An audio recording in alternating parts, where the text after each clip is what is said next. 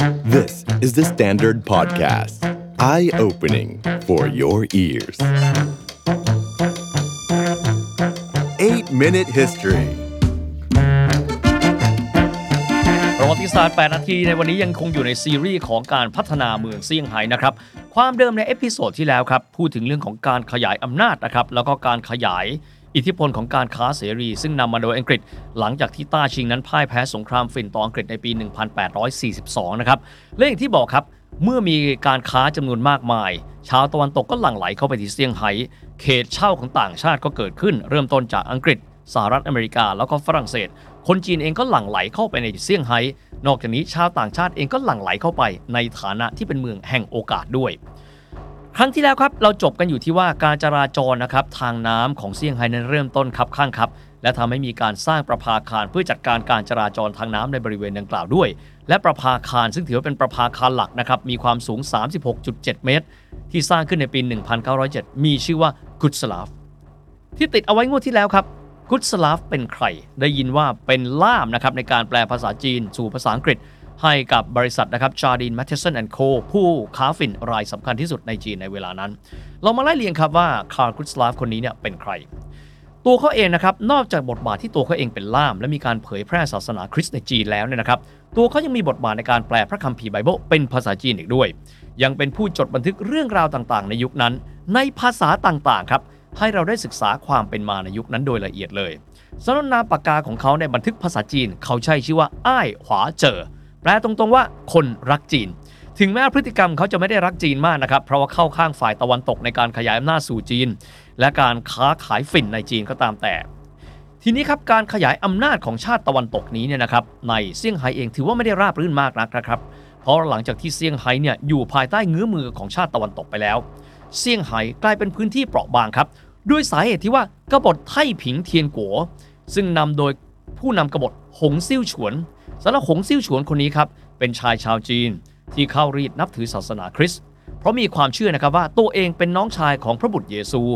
และนำพาคนจีนกลุ่มหนึ่งที่ไม่พอใจราชสำนักต้าชิง ในรัชสมัยของพระจักรพรรดิเสียนฟงก่อการกบฏต่อราชสำนักต้าชิง ใช้ชื่อว่ากบฏไท่ผิงเทียนกัวระหว่างปี 1853 ถึง 1864 โดยประมาณ 11 ปีนะครับ ณ เวลานั้นครับกบฏไท่ผิงเนี่ยครองแผ่นดินจีนไปครึ่งแผ่นดินแล้ว เซี่ยงไฮ้ที่อยู่กลางประเทศพอดิบพอดี รับแรงกดดันไปด้วย ถึงแม้ว่ากบฏไท่ผิงเทียนกัวนี้เองเนี่ยนะครับจะไม่ได้ไปถึงเซี่ยงไฮ้แต่ว่าเซี่ยงไฮ้เองมีกลุ่มกลางเมืองครับที่ถือว่าไม่พอใจราชสำนักต้าชิงอยู่แล้วเป็นทุนเดิม มีการตั้งกลุ่มกบฏขึ้นมาในพื้นที่เซี่ยงไฮ้ลักษณะคล้ายคลึงครับคือการต่อต้านราชสำนักต้าชิงกบฏกลุ่มนี้ในเซี่ยงไฮ้มีชื่อว่าสมาคมดาบเล็ก หรือว่าเสี่ยวเตาเฮ่ยที่ปั่นป่วนสภาวะชาวต่างชาติที่มีอยู่ในเซี่ยงไฮ้อยู่บ้างครับ แต่ว่าไม่ว่าโดยยุทโธปกรณ์ที่ฝรั่งมี ก็เลยทำให้เซี่ยงไฮ้นั้น ไม่ได้เจอกับความวุ่นวายเหมือนกับพื้นที่ตอนใต้ครับ ส่วนต้าชิงเองเมื่อมีต่างชาติปกป้องเมืองเซี่ยงไฮ้ก็เหมือนมีแนวร่วมพร้อมกันไปด้วย ในกรอบเวลาใกล้เคียงกันครับในปี 1860 รัชสมัยเสียนฟง จีนแพ้สงครามฝิ่นต่อต่างชาติครั้งที่ 2 ต่างชาติทยอยเข้าไปขยายอิทธิพลในจีนเพิ่มเติมขึ้น ด้วยความที่จีนเองครับต้องยอมลดราวาศอกในหลายๆอย่าง จนกระทั่งในที่สุดครับ หนึ่งในกิจการของรัฐต้าชิงที่สำคัญที่สุดในแง่การค้า ต้องตกอยู่ในมือของต่างชาติ และนั่นก็คือศุลกากรเซี่ยงไฮ้กลายเป็นตกอยู่ในมือของชาวต่างชาติ ถึงแม้ว่าเซี่ยงไฮ้ครับจะเป็นดินแดนของต้าชิง แต่ในช่วงที่จีนเจอแรงกดดันจากต่างชาติในช่วงการขยายอำนาจทำให้พวกเขาต้องยอมยกกิจการของรัฐที่สำคัญที่สุดในการค้าขายระหว่างประเทศ ก็คือกิจการศุลกากรครับ ในปี 1863 3 ปีหลังการพ่ายแพ้สงครามฝิ่นครั้งที่ 2 กงชินหวัง พระอนุชาของจักรพรรดิเสียนฟง ต้องยินยอมต้องจำยอมในการตั้งเซอร์โรเบิร์ตฮาร์ตเป็นนักการทูตชาวไอริชจากเมืองอัลสเตอร์ แห่งจักรวรรดิบริติช ผู้ที่มีประสบการณ์ในการค้าระหว่างประเทศกับต้าชิง โดยเซอร์โรเบิร์ตฮาร์ตคนนี้ ได้รับความไว้วางใจให้ดูแลกิจการศุลกากร ในเมืองเซี่ยงไฮ้เมืองที่มีมูลค่าการค้าต่างประเทศสูงที่สุดในจีนในเวลานั้น โรเบิร์ตฮาร์ตคนนี้น่าสนใจครับ เป็นชาวไอริชจาก British Empire ได้รับการยอมรับจากราชสำนักต้าชิงพูดง่าย ได้รับการยอมรับเพราะถูกบังคับนั่นแหละครับ ให้เป็นผู้กลุ่มอำนาจ ในศุลกากรเซี่ยงไฮ้เป็นเวลาถึง 40 ปี กล่าวคือตั้งแต่ปี 1863 ถึง 1911 ท่านอาจจะถามนะครับว่าทำไมจึงจะต้องเป็นคนต่างชาติทำไมอังกฤษถึงบังคับให้ราชสำนักต้าชิง ต้องยอมแต่งตั้งเซอร์โรเบิร์ตฮาร์ต เป็นอธิบดีกรมศุลกากรที่เมืองเซี่ยงไฮ้ทั้งทั้งที่เป็นคนต่างชาติคำตอบเป็นแบบนี้ครับ เพราะว่ากิจการศุลกากรเป็นรายได้สำคัญของต้าชิง แต่ต้องไม่ลืมนะครับว่า ไม่ว่าต้าชิงจะมีรายได้เท่าไหร่หนึ่งในสามของรายได้ศุลกากรของต้าชิง ต้าชิงมีพันธสัญญาต้องชดใช้ให้กับอังกฤษ เพื่อเป็นค่าปฏิกรรมสงครามที่ตนเองนั้นพ่ายแพ้สงครามฝิ่นครั้งที่ 2 ต่อ British Empire ผู้รุกราน แต่ไม่ใช่แค่รุกรานนะครับ ใครจำกันได้ ณเวลานั้น British Empire ยังได้มีการเผาทำลายพระราชวังหยวนหมิงหยวนไปด้วย และนี่คืออีกหนึ่งจุดครับ ที่ต้าชิงเองต้องกำกืนและยอมรับการที่พวกเขาต้องมีอธิบดีกรมศุลกากรของเซี่ยงไฮ้เป็นชาว British Empire ใครก็ตามครับที่ไปบริเวณไหว้ทานหรือว่าเดอะบันนะครับก็คือบริเวณที่อยู่ที่ผู่ซี หันหน้าเข้าหาแม่น้ำขวางผู่ เราจะเห็นสถาปัตยกรรมตะวันตกครับ ใครนึกภาพไม่ออก ถ้าท่านดูดูหนังที่เกี่ยวข้องกับเซี่ยงไฮ้เจ้าพ่อเซี่ยงไฮ้แบบนี้เป็นต้น ท่านจะเห็นอาคารทรงตะวันตกที่มีนาฬิกาใหญ่ พร้อมโดมสูงอยู่บริเวณริมแม่น้ำขวางผู่อาคารนั้นแหละครับคืออาคารศุลกากรเซี่ยงไฮ้แหล่งรายได้หลักของต้าชิง แหล่งความมั่งคั่งของชาวตะวันตก สัญลักษณ์แห่งการค้าโลกในตะวันออกไกล สัญลักษณ์ของมหาอำนาจตะวันตกบนแผ่นดินจีน อาคารดังกล่าวครับ ซึ่งยืนตระหง่านอยู่จวบจนปัจจุบันถูกสร้างขึ้นในปี 1927 ในยุคเวลาที่จีนนั้นถูกต่างชาติคุกคามครับต้าชิงเองไม่ได้นิ่งเฉยนะครับ มีขุนนางกลุ่มปฏิรูป ได้แก่หลีหงจาง จัวจงถัง เจิ้งกัวฝาน พยายามที่จะสร้างการปฏิรูปครับ บนพื้นฐานที่อ่อนแอมากๆของต้าชิง งบประมาณของพวกเขามีค่อนข้างจำกัดจำเขี่ยครับ เพราะว่าลำพังแค่ค่าปฏิกรรมสงคราม ที่จีนจะต้องจ่ายให้กับอังกฤษและฝรั่งเศสมันก็สูงอยู่แล้ว เราพูดถึงหลี่หงจางสักหน่อยครับ หลี่หงจางคนนี้เป็นผู้ที่ชาวฝรั่งเศส เรียกเขาว่าบิสมาร์กเหลือง พูดง่ายๆชาวฝรั่งเศสเปรียบเขาเหมือนกับเสนาบดีชาวปรัสเซียออตโตฟอนบิสมาร์กผู้นำปรัสเซียรวมรัฐที่พูดภาษาเยอรมันด้วยกันได้ จนกลายเป็นเยอรมันยุคใหม่ในปี 1871คำเปรียบเปรยนี้ที่มีให้หลี่หงจาง เป็นเหมือนคำสรรเสริญที่ต่างชาตินั้น มีต่อขุนนางสี่แผ่นดินคนนี้หลี่หงจางครับเป็นข้าราชบริพารที่รับใช้ราชสำนักต้าชิงมาตั้งแต่รัชสมัยต่างๆนะครับเต้ากวง เสียนฟงถงจื้อและกวางซื่อสี่รัชกาลติดต่อกัน มีบรรดาศักดิ์สูงสุดครับ หมวกของเขาประดับด้วยพลอยแดง และขนนกยูงสี่ตา รับตำแหน่งอุปราชจงตูในหลายพื้นที่ไม่จะเป็นหูกวางก็คือหูเป่ยหูหนานสองมณฑลสำคัญมากคือตัวเขาได้รับการแต่งตั้งเป็นอุปราชแห่งเลี้ยงกวาง คือดูแลทั้งกวางตงและกวางซีมีวิสัยทัศน์นะครับว่าจีนจะต้องกลับมายิ่งใหญ่ ด้วยการปฏิรูปตามแนวทางของตะวันตก ในช่วงปลายรัชสมัยถงจื้อครับ ต่อด้วยช่วงของต้นรัชสมัยกวางซุยลีหงจางคนนี้นำเอารายได้จากศุลกากรที่เหลือจากการชำระค่าปฏิกรรมสงคราม เตรียมทำการปฏิรูป ที่เขาเชื่อนะครับว่าการศึกษาวิทยาการตะวันตก เป็นพื้นที่ฐานที่สำคัญต่อต้าชิงยุคใหม่ ตัวเขาใส่ใจกับการปฏิรูปด้วยวิทยาศาสตร์และวิศวกรรม ตัวเขาซื้อปืนใหญ่จางกฤษ1,000 กระบอก และมีการใช้งบประมาณในการเปิดโรงหล่อปืนใหญ่ตามอย่างตะวันตก แม้ว่าราคาที่พวกเขาซื้อมานั้นถือว่าแพงลิบลิ่วมากเพราะอังกฤษนั้นโกงราคา นอกจากนี้ครับตัวเขายังมีการใช้เงินบางส่วนในการตั้งโรงเรียนเตรียมทหารที่นานกิง ที่อยู่ห่างจากเซี่ยงไฮ้แค่ 300 กิโลเมตรเท่านั้น แต่การปฏิรูปบนพื้นฐานของจีนที่อ่อนแอทำให้จีนนั้นไม่สามารถที่จะวิวัฒนาการอะไรได้มากนัก นอกจากการยืนมองมหาอำนาจตะวันตกกอบโกยผลประโยชน์บนแผ่นดินของตัวเองต่อไปเรื่อยๆ ทีนี้ครับเรากลับมาดูที่เซี่ยงไฮ้กันบ้าง ใครก็ตามที่ไปเซี่ยงไฮ้จะเจอโรงแรมที่หลายคนเขาใช้คำว่า เป็นห้องรับแขกของเซี่ยงไฮ้ โรงแรมนี้มีชื่อจีนว่าเหอผิงฝันเตี้ยน ถ้าเกิดว่าเป็นชื่อฝรั่งมีชื่อว่า Peace Hotel ครับ โรงแรมนี้เป็นโรงแรมที่ประกอบไปด้วยอาคาร 2 หลัง เป็นอาคารที่มีทรงยอดแหลมนะครับ อาคารนี้เดิมทีชื่อว่า Sassoon House ที่มาของโรงแรมแห่งนี้จะทำให้เราเข้าใจถึงวิวัฒนาการของเซี่ยงไฮ้ได้เป็นอย่างดีครับ มันทำให้เราต้องย้อนกลับไปที่การแข่งขันทางการค้าของบริษัทอังกฤษ และบริษัททางการค้าต่างชาติ ที่เข้าไปทำการค้าขายและค้าฝิ่นในเซี่ยงไฮ้จำได้ไหมครับ ในครั้งที่แล้วเราพูดถึงบริษัทใหญ่ของอังกฤษ ที่มีมูลค่าการค้าขายสูงที่สุดในเซี่ยงไฮ้ก็คือบริษัทที่มีชื่อว่า Jardine Matheson and Company บริษัทนี้ค้าขายสินค้าหลายอย่าง แต่รายได้ที่เยอะที่สุดของเขาก็คือฝิ่นนั่นเองสำหรับบริษัทนี้ครับ Jardine Matheson เป็นบริษัทค้าขายระหว่างประเทศ ระหว่างอินเดียฮ่องกงเซี่ยงไฮ้และญี่ปุ่นครับ ต่อมาในปี 1845 หรือ 3 ปีหลังการสิ้นสุดสงครามฝิ่นครั้งที่ 1 พ่อค้าชาวยิวที่มีชื่อว่าเดวิดซซูนได้รับใบอนุญาตค้าฝิ่นในจีน และระหว่างปี 1851 ถึง 1871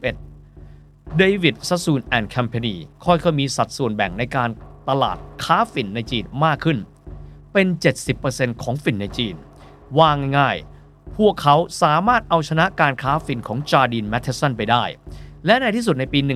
1872 จาร์ดิน แมทเทสันจำเป็นต้องยุติกิจการค้าฝิ่น เพราะพ่ายแพ้ให้กับบริษัทที่มีชื่อว่า David Sassoon and Co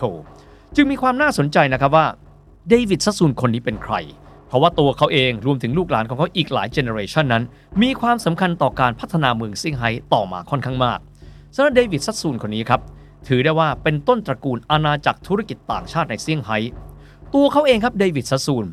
เป็นคนยิวที่เกิดขึ้นที่แบกแดดในอิรัก ในยุคนั้นครับอิรักเป็นเมืองขึ้นหรือว่าเอยาเลตของจักรวรรดิออตโตมัน ต่อมาครับคนยิวในพื้นที่ถูกชาวมุสลิมในพื้นที่ขับไล่ จนทำให้ตระกูลของเดวิดซัสซูนออกไปตั้งถิ่นฐานใหม่ เป็นชุมชนชาวยิวที่มุมไบในอินเดีย ที่ตัวเขาในฐานะพ่อค้าหัวใสชาวยิว เห็นโอกาสในการขยายธุรกิจในเซี่ยงไฮ้ในตั้งแต่ก่อนที่จะเกิดสงครามฝิ่นครั้งที่หนึ่งซะอีก เขาจึงได้เริ่มต้นการค้าขายระหว่างอินเดียกับจีน และกิจการค้าขายของเขาขยายมาต่อเนื่อง จนกระทั่งจีนนั้นเปิดเมืองท่า 5 เมือง อันเป็นผลจากสนธิสัญญานานกิ่ง ความมั่งคั่งของเดวิดซัสซูนครับทำให้ตระกูลของเขาคือซัสซูนเป็นตระกูลที่มั่งคั่งที่สุดในเอเชียในเวลานั้น และระหว่างที่เขารุ่งเรืองที่สุด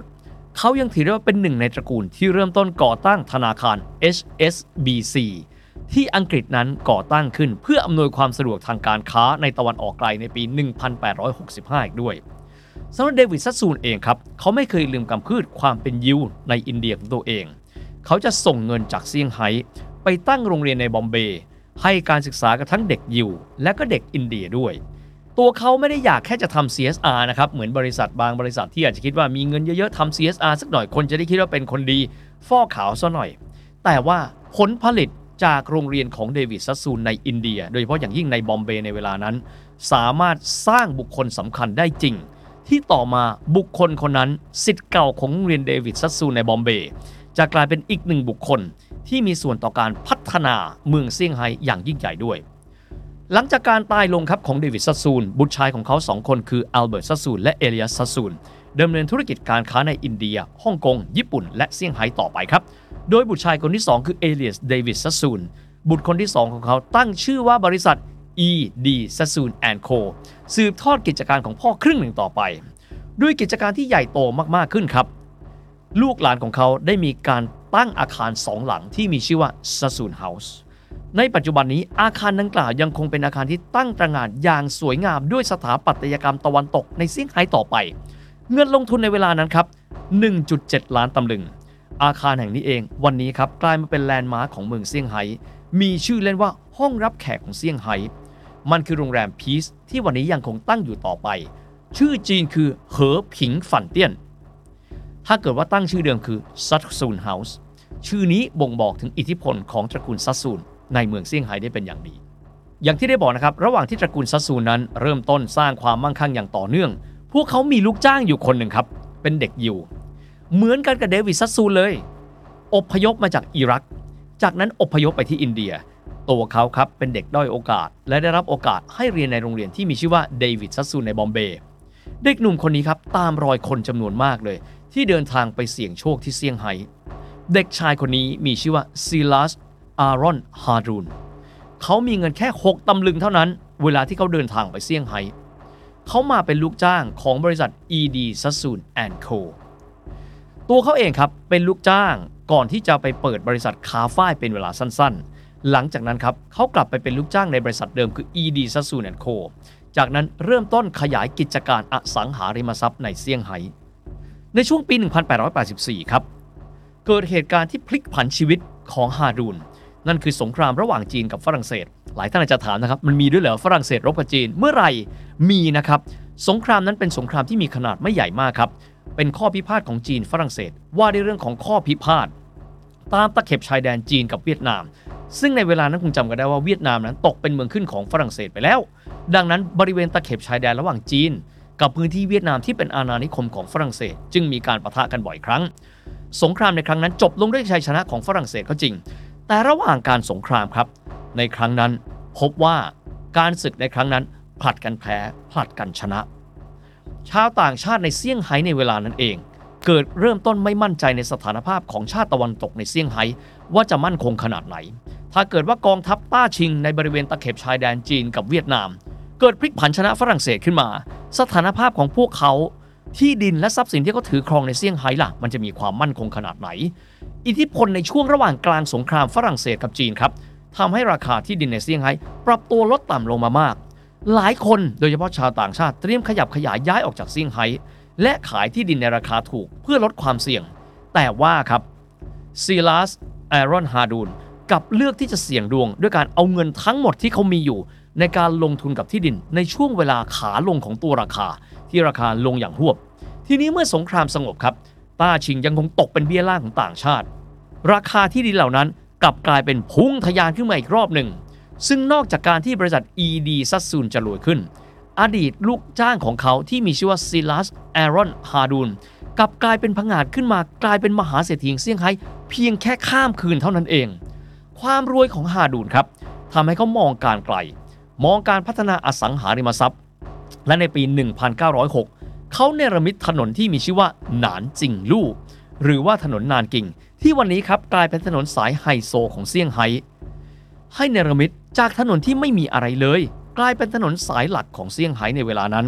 เขาใช้เงินของเขา 6 0แสนตำลึงในการปูถนนทั้งสายด้วยไม้เนื้อแข็ง